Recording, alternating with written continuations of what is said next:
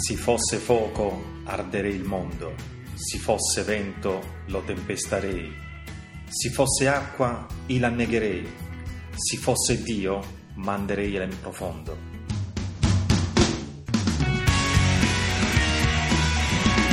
Come avrete ben capito, l'argomento del giorno è la poesia comico-realistica. Nel corso del XIII secolo Contemporaneamente alla diffusione dello stil nuovo si afferma in Toscana un'esperienza poetica profondamente diversa, la poesia comico-realistica.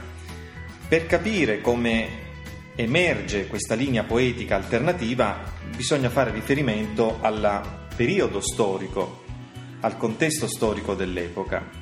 La cultura medievale aveva sempre coltivato i valori dello spirito, basti pensare al fatto che l'amore cortese e la visione della donna angelicata sono esperienze ideali e spirituali e non aveva quindi considerato gli aspetti della vita quotidiana, ad esempio il cibo, il lavoro materiale, il corpo stesso, che potevano sembrare una possibile fonte di peccato. Alla fine però del Medioevo emerge una visione laica che eh, dà maggiore importanza alle tematiche materiali e quotidiane in quel momento o fino a quel momento erano state soltanto disprezzate. Quando parliamo di poesia comico-realistica, quindi, intendiamo con il primo aggettivo riferirci a dei poeti che ricorrono ad uno stile basso o comico, ricco cioè di parole comuni, spesso volgari o dialettali.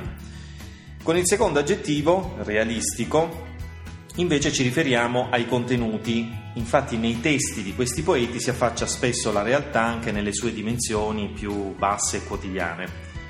L'aspetto di maggiore interesse riguarda soprattutto la tematica amorosa. In quegli anni, infatti, gli stilnovisti non fanno che elevare l'amore e la figura della donna ad una dimensione quasi divina. I poeti giocosi invece si divertono a volgarizzare l'una e l'altra nei loro aspetti più comuni e ad ispirare i loro versi non sono le donne angelo, ma figure femminili molto più terrene e sensuali.